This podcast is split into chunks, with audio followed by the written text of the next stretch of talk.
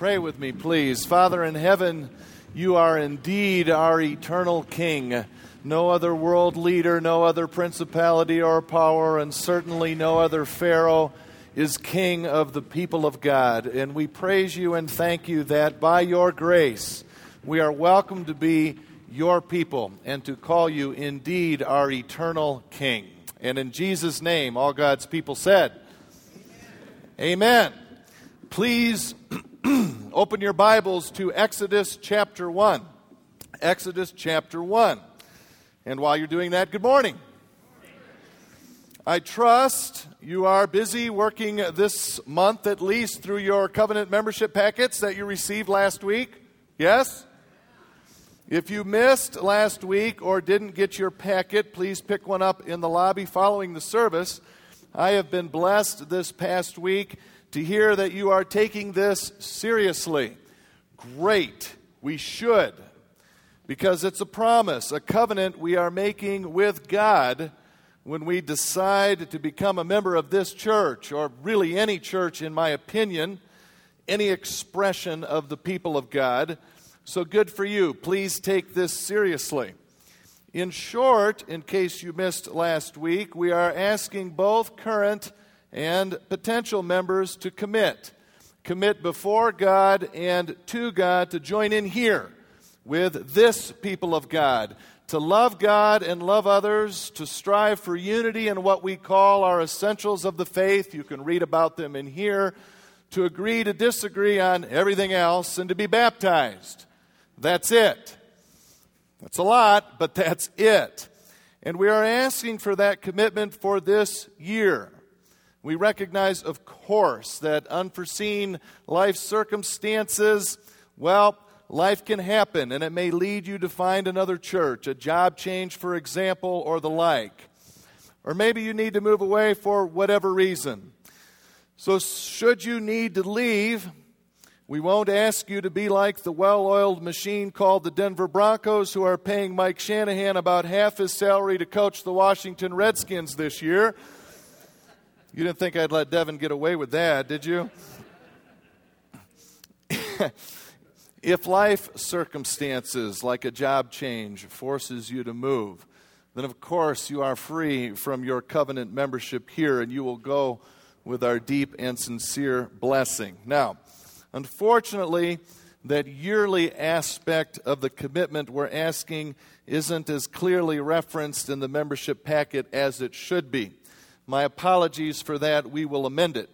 But just know that the commitment we're asking from you is for this year. We're inviting you, challenging you, exhorting you, all of us, to pull all together in this way. I would like us all to be constantly thinking about and wrestling with who we are and what we're doing here.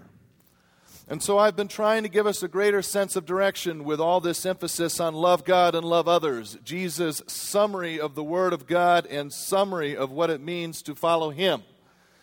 Your membership here, you're throwing all in in this way this next year, asking you to put your written name on a document declaring your commitment to God, is all a part of that.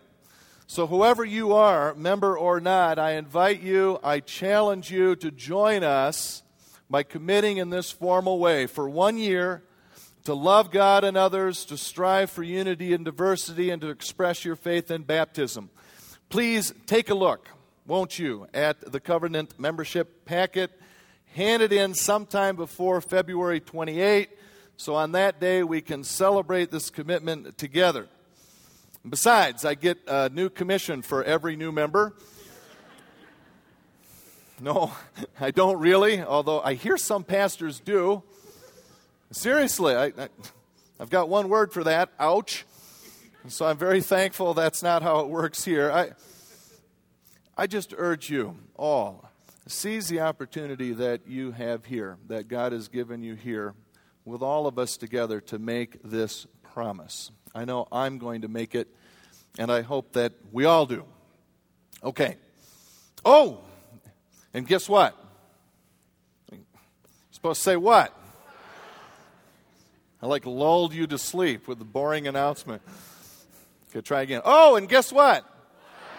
I have exciting news to share with you. Big news. Do you want to hear it? Beginning on Sunday, March 7, we will expand to two services on Sunday morning. Isn't that exciting? Yes, it's a reason to celebrate. There, there are two reasons for it.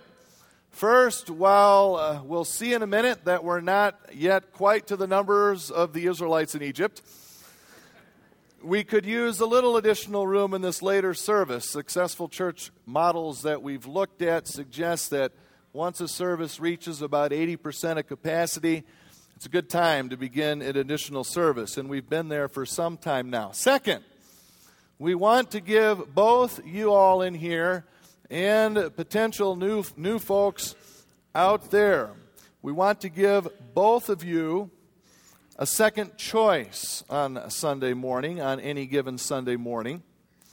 So here's what we're asking of those who prefer a later morning service and our Sunday schools. We're asking for 30 minutes. So Sunday school will begin at 9:30. This service will begin at 10:30 beginning on March 7. In exchange for that 30 minutes, here's what we gain. We gain a second prime time Sunday morning worship service at 9 o'clock. Late enough to give people a little more time in the morning to attend and early enough to still send folks on their way soon after 10, as a particular Sunday may require. We're calling it our Denver Broncos service. Not really. So, for those 30 minutes later for Sunday school and this service, we gain a very attractive time for an additional service. And with this early morning service time beginning at 9 o'clock, a little bit later than what we've had in the past, we also keep some time before 9 to have some special planned community time together in the gathering place from time to time. All right.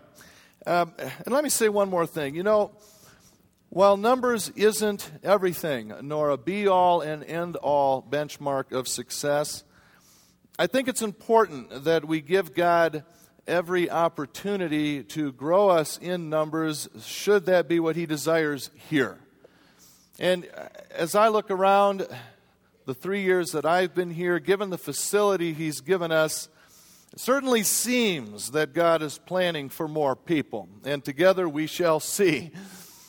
We've been given so much here. We're so blessed. And I just want to share it with as many people as possible. So if you're a Sunday schooler or later service person or family, from the bottom of my heart, thank you what we stand to gain by offering a second prime time service in exchange for your 30 minutes later Sunday morning may well be priceless in terms of more people who can join in more Sundays than they can now. So please pray with me, won't you, that God blesses this new schedule, blesses it in a way that grows and deepens our experience and expression of God, our loving God and loving others here at West Bowles. Will you pray over this with me, please? Amen. All of you will, right? Not just the 20 that said yes? Will you pray over this with me, please? All right. How about a sermon this morning? We be oh, some of you feel I've been preaching since I got up here, right? We begin today a sermon series, as Craig said, in the book of Exodus, a series that should take us all the way through Pentecost on May 23. We've just been sharing together this past month what it means to be a people of God. And so it seems fitting that we take a look at where the people of God, a people of God, in many respects began. And yes, of course, there was Adam and Eve, and Noah and his family, and Abraham's family, including Isaac, Jacob, and Joseph, and all of those folks. Those people were certainly people of God. But compared to what God establishes in Exodus, they really weren't a people. They were more like a series of individuals or a single family who knew God. The transition from one family of Abraham to a people of God is foreshadowed in Genesis with God's words to Abraham and where the words Israel and Israelites in Genesis are only used twice in 50 chapters to refer to a people. But turn the page from Genesis into Exodus, and we find the words Israel and Israelites used 125 times in 40 chapters to refer to a people. Something's afoot. And Exodus 1 opens by trumpeting this transition from a particular family into an entire people of God. Exodus 1. Exodus 1 tells us that the man Israel, or Jacob, is now a people of Israel. The opening passage of any book is very important, and Exodus is no exception. Your Bibles are open to Exodus chapter 1. Let's begin reading at verse 1. These are the names of the sons of Israel who went to Egypt with Jacob, each with his family Reuben, Simeon, Levi, and Judah, Issachar, Zebulun, and Benjamin, Dan and Naphtali, Gad and Asher. And the descendants of Jacob numbered 70 in all. Joseph was already in Egypt. Now, Joseph and all his brothers and all that generation died you get the idea the author is telling us that something new is going to start. Everybody died, but the Israelites were fruitful and multiplied greatly and became exceedingly numerous, so that the land was filled with them. The very word of God. Amen. Now, that last verse, especially verse 7, is packed with five verbs in Hebrew, four in English, emphasizing lots and lots and lots of people. The Israelites were fruitful, multiplied greatly, became exceedingly numerous, and the land was filled with them. Do we get the point? Lots and lots of people. But not yet really a people of God. But the stage is set with lots of people. A people we'll read in a minute that the author of Exodus has Pharaoh himself referred to as a people. How deliciously, incredibly ironic that Pharaoh names them as a people. The Israelites, he calls them. Wow. So there is indeed this entire people, the Israelites. But not yet really a people of God. Because before they can become a people of God, they have to choose to become His people. They have to accept God's offer to be their God, their eternal King. Israel has to answer the question Whom will you serve? And you know what? So do each and every one of us. Whom will we serve? It's a choice Israel will face again and again throughout Exodus. Whom will they serve? God, once again, as He always does, initiates it all, does it all in His sovereignty, and He does it all to present His chosen people with a choice. It's the people's choice. Whom will you serve? And my friends, it's our choice too. Whom will you serve? Hollywood and television and books and plays and stories, they all love to entertain us, intrigue us by putting a choice before the characters in them. Have you noticed?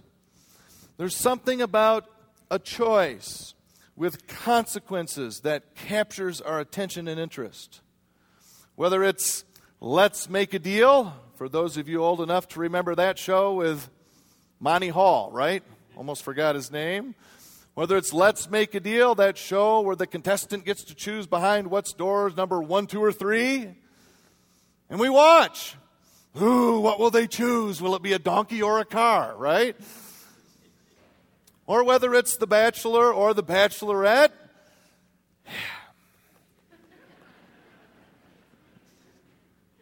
Don't get me started on that show.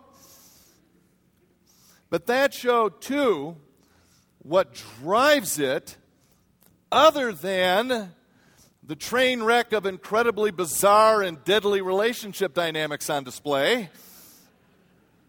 Oh, my word.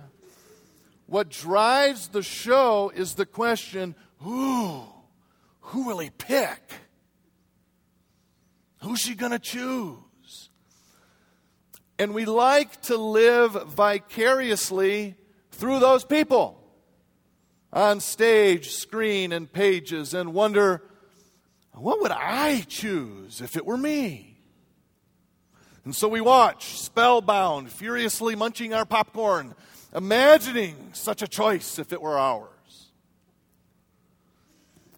And the more that's at stake with the choice being made, the more we're interested and thrilled. Have you noticed? On Who Wants to Be a Millionaire, what makes that show go is the people risk a lot to go for the harder questions. Oh, will she risk hundreds of thousands of dollars for a shot at a million?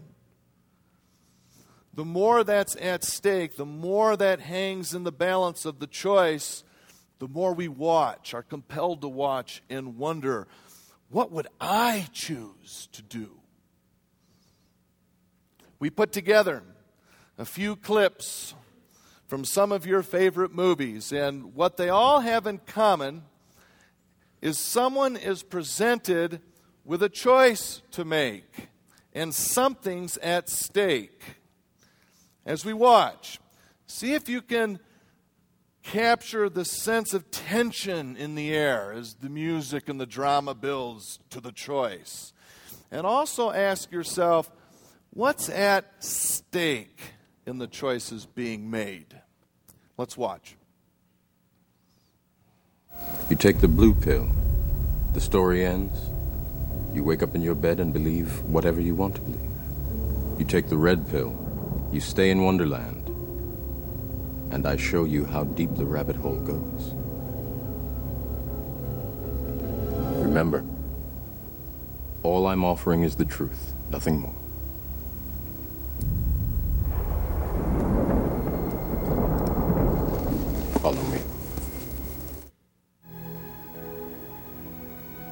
You better than you know yourself. You never had a camera in my head. You're afraid. That's why you can't leave.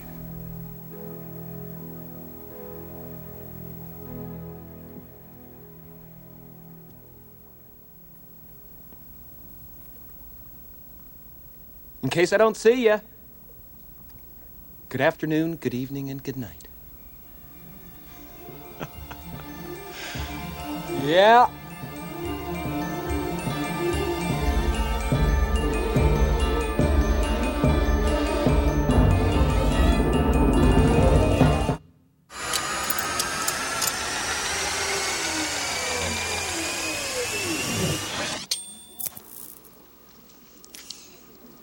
I'd rather you didn't. There's still one or two things that are.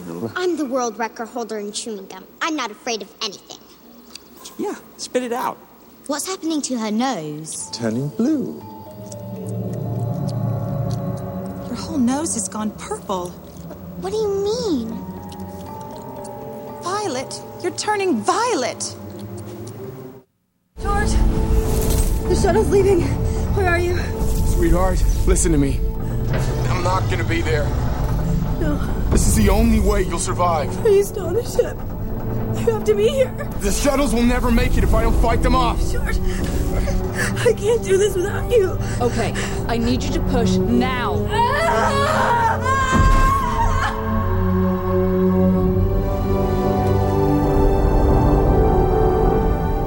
Sweetheart, can you hear me? I love you so much.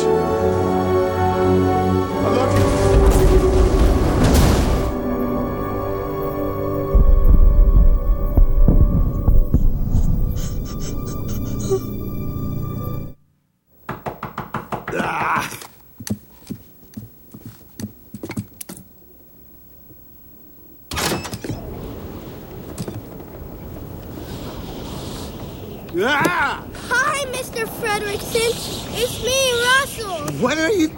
Out here, kid?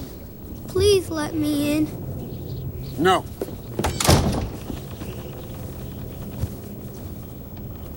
Oh, all right. You can come in. I will be dead before I see the ring in the hands of an elf. So much.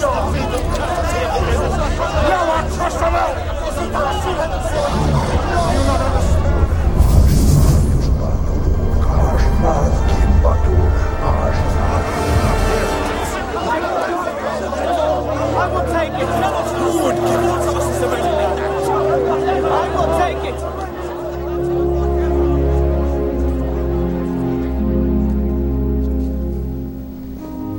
take the ring to Mordor. Fiona, is this what you want? To be this way forever? What? Because if you kiss me now, we can stay like this. You do that? For me? Yes. I want what any princess wants to live happily ever after. With the ogre I married. Whatever happens, I must not cry. You cannot make me cry.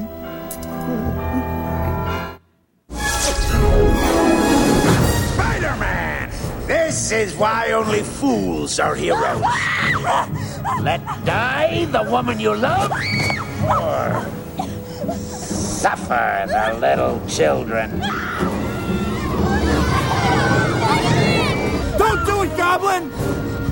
We are who we choose to be. Now choose!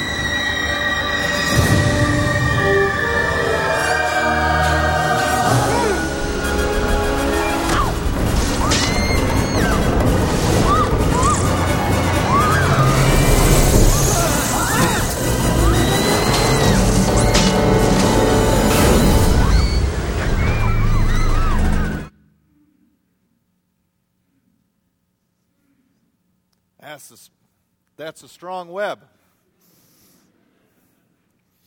High drama, yes?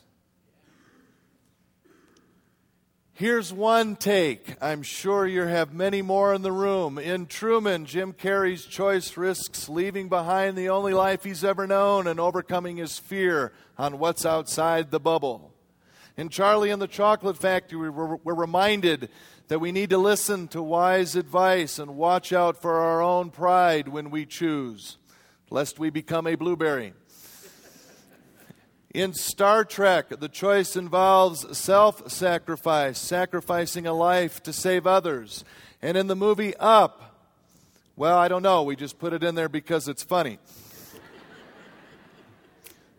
Grumpy old men with a heart of gold makes us smile, right? I, maybe our heart reacts to the grace the man shows the scared boy on his porch.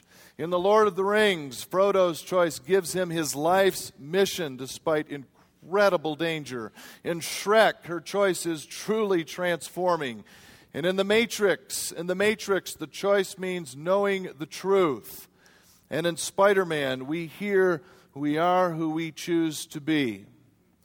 And here's the thing in Exodus, Israel's choice involves all of that and so much more.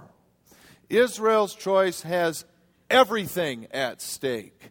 I mean, everything in the fullest sense of the word life or death, eternal life or death, not just for Israel, but for the universe. Because if she doesn't choose wisely, there can be no Messiah no setting everything that is wrong right. And so everything hangs in the balance as Israel faces the question whom will you serve? And from the opening pages of Exodus, that choice persists and dogs Israel around every corner. From a group of women placing a baby in a basket in the Nile, to a reluctant man standing before a burning bush, to Pharaoh and the Egyptians, and Israel at each and every plague, at Passover, at a wind blown Red Sea, at a fiery mountain called Sinai, and in a hot and dry wilderness. Whom will you serve, Israel? And maybe that's what makes Exodus such a riveting story. So many choices with so, so much at stake. And there's this huge difference between Exodus and just any other story. A significant difference for us as we read Exodus or entertained by TV or Hollywood and read any other story and all of those dire choices faced in the movies. And the difference is is that we are not only living vicariously through the choices faced by Israel and the Egyptians, we're not only witness to their choices, wondering only, oh, what would I do or we do if it were us? The difference is, in fact, it is us. Today and every day, facing the choices that Israel did in Exodus. The choices they faced in Exodus are the same choices we face, each of us, today and every day. That story that we're going to engage in Exodus is our story too, our ongoing story. That's why we're calling this series Exodus Then and Again, because we face again, daily, just as Israel and the Egyptians faced then, the choice whom will we serve? And we face similar obstacles and challenges to what Israel faced in answering that question. Now, when you came in this morning, you received a red and a blue bead. Go ahead, take them out. You can play with them. Your task this morning is to squeeze them together until they become purple. No. Somebody over here started no, we got the idea from the Matrix, right? Where Neo, Mr. Anderson, faces a choice between knowing the truth or living in the make believe, blissful ignorance of whatever he wants to think. Remember, pick the red pill, Neo, or the blue pill. We almost gave you red and blue M&Ms. We figured that's no good. You'd probably eat both your choices. and so, what I'd like you to do is, I'd like you to keep these things with you throughout the series, if I can be so bold to make that request. Take them home with you. Maybe put them in your pocket every day throughout the sermon series, or set them somewhere around the house where you see them every day. And when you notice them from time to time, be reminded that you face a choice, a daily, moment by moment choice. Whom will you serve? Now, here's two huge things we learn about God in Exodus. First, He doesn't force us to choose Him. And second, He doesn't ask us to make an uninformed choice.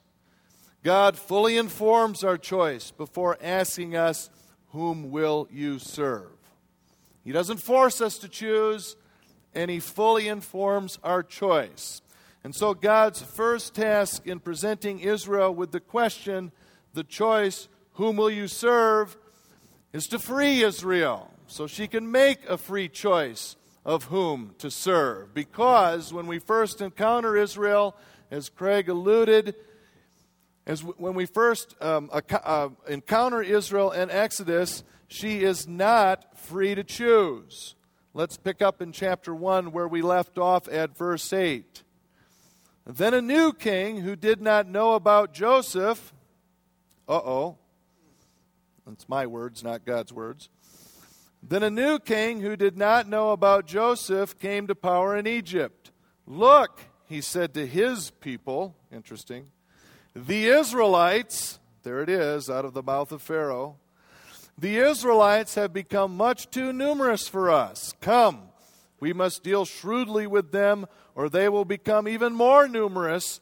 And if war breaks out, we'll join our enemies, fight against us, and leave the country. So they put slave masters over them to oppress them with forced labor. And they built Pithom and Ramses as store cities for Pharaoh.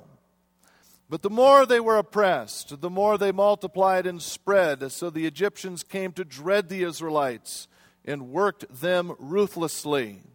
They made their lives bitter with hard labor in brick and mortar and with all kinds of work in the fields. In all their hard labor, the Egyptians used them ruthlessly.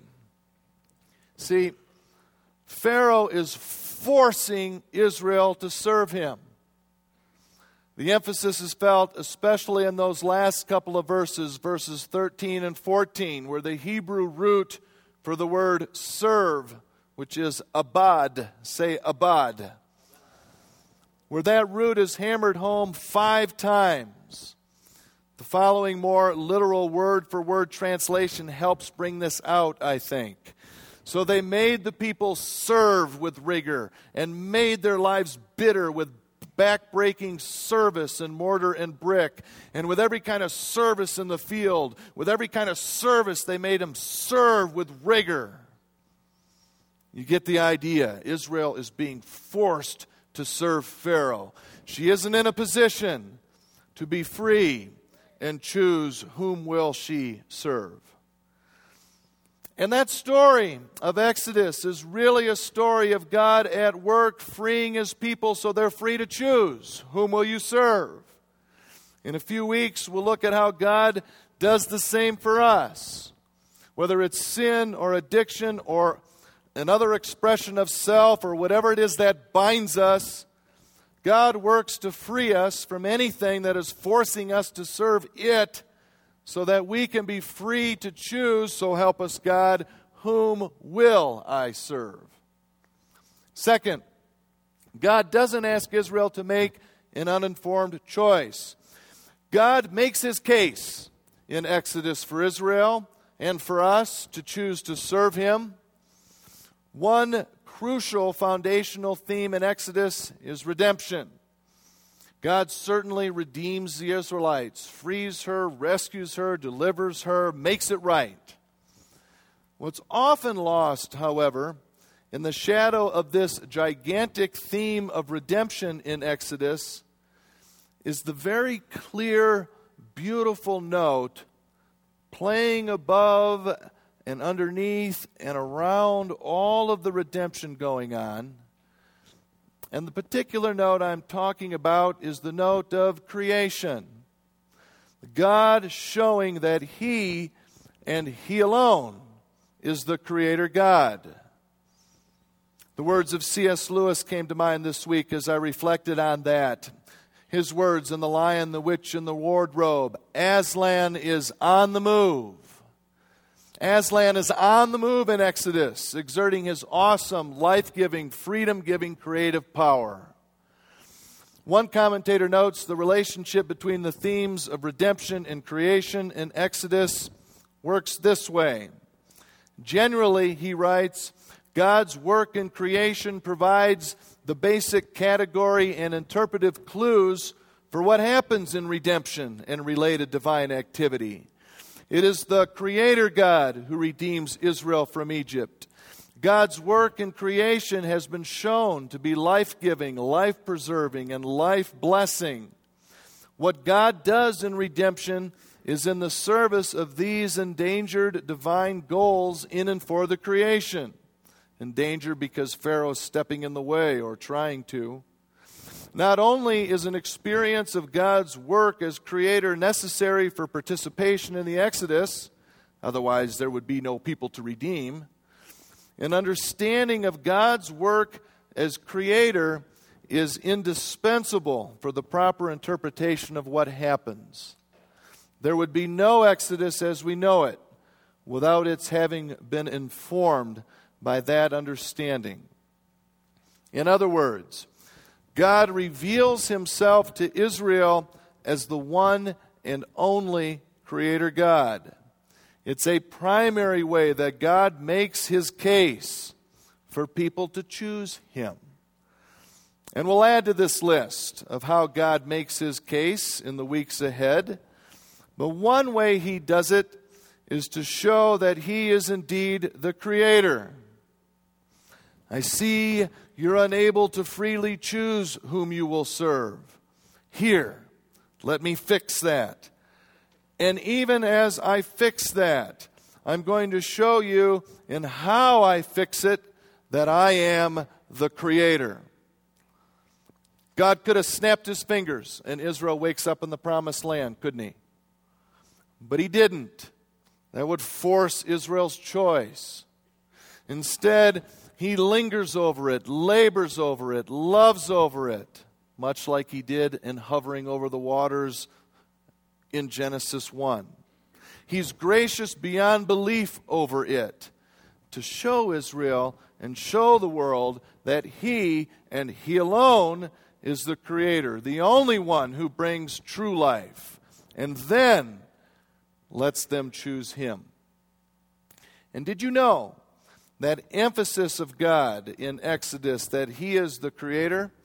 It hits Pharaoh and Egypt and maybe even Israel, who had begun to be impressed with Egypt, seduced by the Egyptian way when Joseph was second in command in Egypt. That emphasis of God as creator hits them right at the heart of it. Did you know? And here's why. The Egyptians had a creation story too, one that sounds a whole lot like Genesis 1 and 2. Maybe I'll read some of it sometime for you. But the Egyptian creation myth, of course, gives all the credit to the Egyptian gods and Pharaoh. And the entire Egyptian religious system, one basic tenet, if you will, was that a good, faithful, religious, God fearing, or God's fearing Egyptian is one who brings order from chaos. Interesting. Maybe that's what drove them in part to build those ingeniously structured and ordered pyramids. And what's a synonym for bringing order from chaos? It's one word, begins with C and ends with reation. Creation, good. When an Egyptian dies, when an Egyptian died, his or her heart would be weighed against a feather, actually and he or she would be judged, their lives balanced by the question Did you bring order out of chaos? Or were you responsible for chaos from order? And as the head Egyptian, that was especially Pharaoh's task to bring order from chaos for his people. And he had his methods. Basically, Oppression, exploitation of the weaker was his method to bring order. And so God steps into this Egyptian system and mindset, into this appreciation of order out of chaos, and says, You want order from chaos? Well, you're all barking up the wrong tree. Pharaoh, the gods of Egypt, you think bring order from chaos? Pfft. Consider me instead, because I am who I am. I am the only one who can do it truly. And I don't do it by oppressing the weak. I do it by lifting them up, and I do it by giving of myself in love. You want order from chaos? Consider me, Israel and Egypt and the world. Consider me instead of Pharaoh or his gods or any other gods. And God, in a big way, we'll see it especially in a few weeks when we look at the 10 plagues.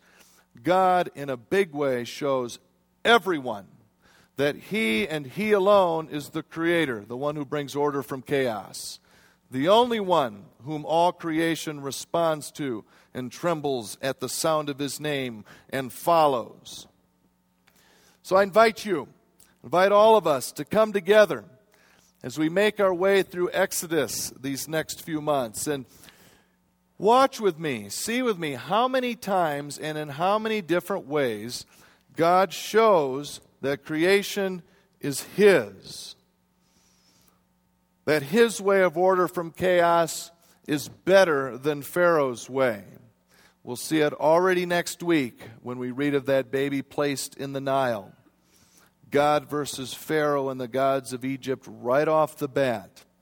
And as we experience the Exodus again, people of God, Consider with me again our God, won't you? As he makes his case in Exodus, not only to Israel, not only to the Egyptians, but allow him, if you would, to make his case again to each of us. Whom will you serve? God frees us to answer that question freely if we let Him. And He gives us everything we need to know to make the choice. He doesn't ask us to decide in the dark, He makes His case. And at the end of the day, when you are free to choose and God's case is fully made, whom will you serve? The choice is yours, and everything depends on it. So please choose carefully. Whom will you serve? Let's pray.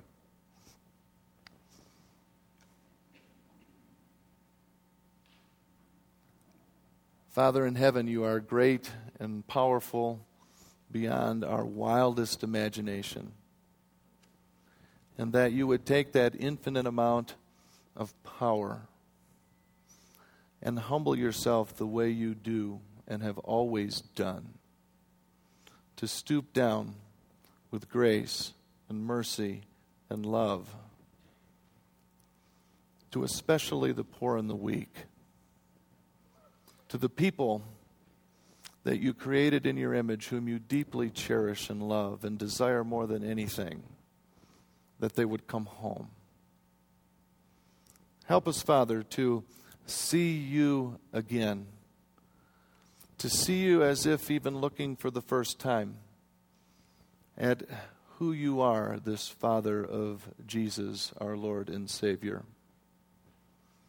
And challenge us as we go throughout the next few months, especially, beginning today and every day, with that question of whom will we serve?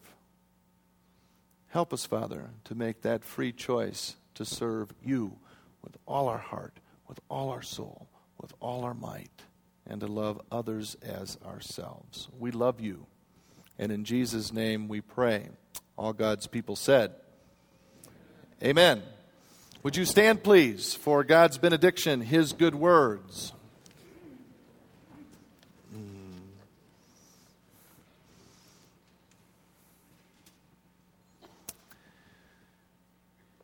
Hear, O Israel, hear, O West Bulls Community Church. The Lord is our God, the Lord alone.